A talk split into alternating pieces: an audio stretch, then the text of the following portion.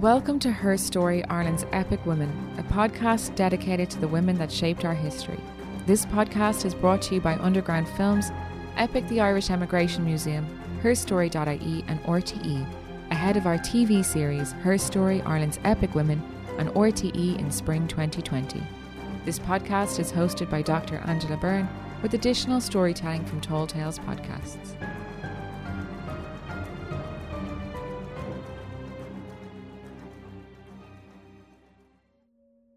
In Uganda, on the 9th of December 2017, a celebration was planned for the Golden Jubilee of the arrival in Africa of Youghal born Sister Dr. Maura Lynch, who devoted her life to improving the lives of African women.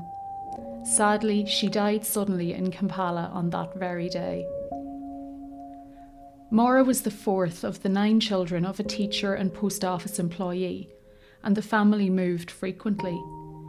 She joined the Medical Missionaries of Mary in Clonmel, County Tipperary, at the age of 17, and went on to study medicine in UCD, where she came in the top three in her graduating class in 1965 and received a gold medal for surgery. She completed a diploma in obstetrics and gynecology at the Royal College of Obstetrics and Gynecology in London in 1966 and followed this with a diploma in tropical medicine and public health in Lisbon in 1967. She would later return to Dublin in 1985 to train as a surgeon.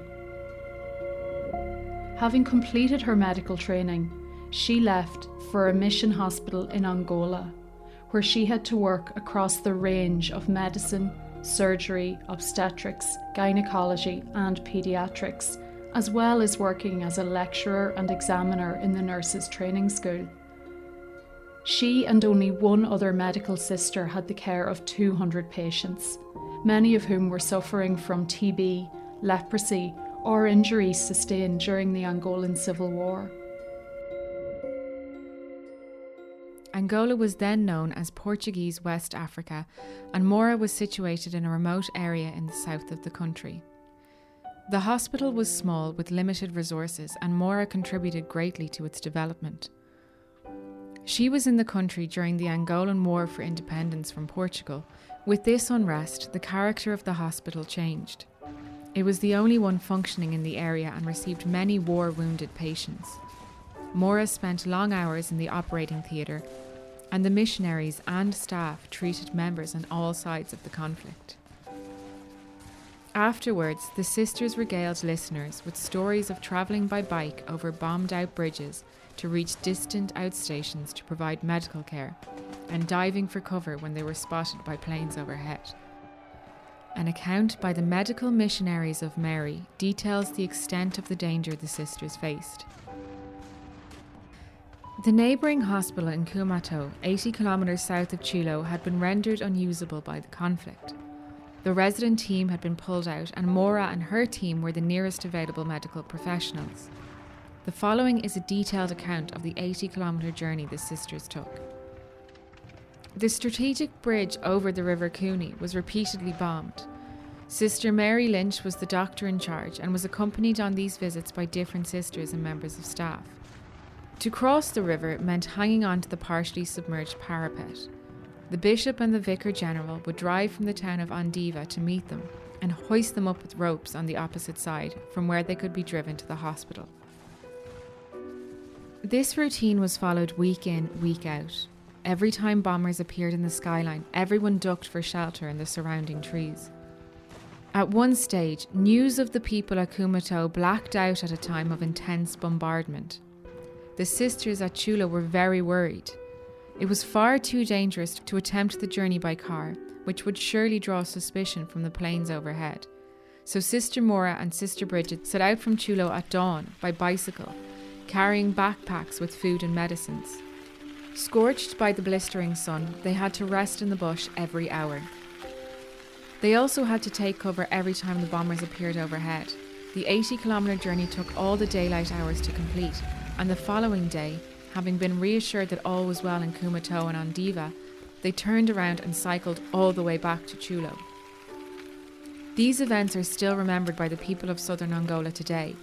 The sisters were always with us, whether in times of joy or in times of sorrow during the war situation in our country.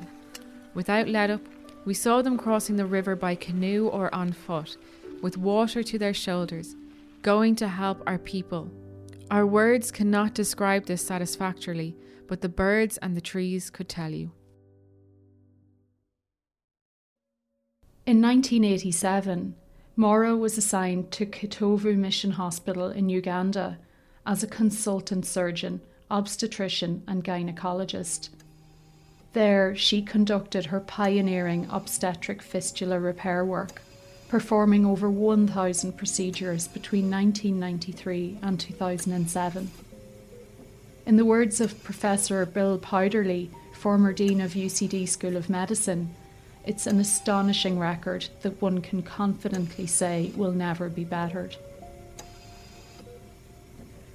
Sister Dr. Maura found her vocation in obstetrics and developed a love of Uganda and its people. It must have been hugely gratifying to her then to receive a unique certificate of residency for life from the Ugandan government in recognition of her work. She was a founding member of the Association of Surgeons of East Africa and pioneered innovative training programs in obstetric fistula repair. She fundraised for a centre of excellence in the treatment of obstetric fistula at St Joseph's Hospital, Kitovu, and it opened in April 2005. Her accolades were many. In 2009, she was nominated by the United Nations Population Fund Uganda as a leader in the fight against fistula.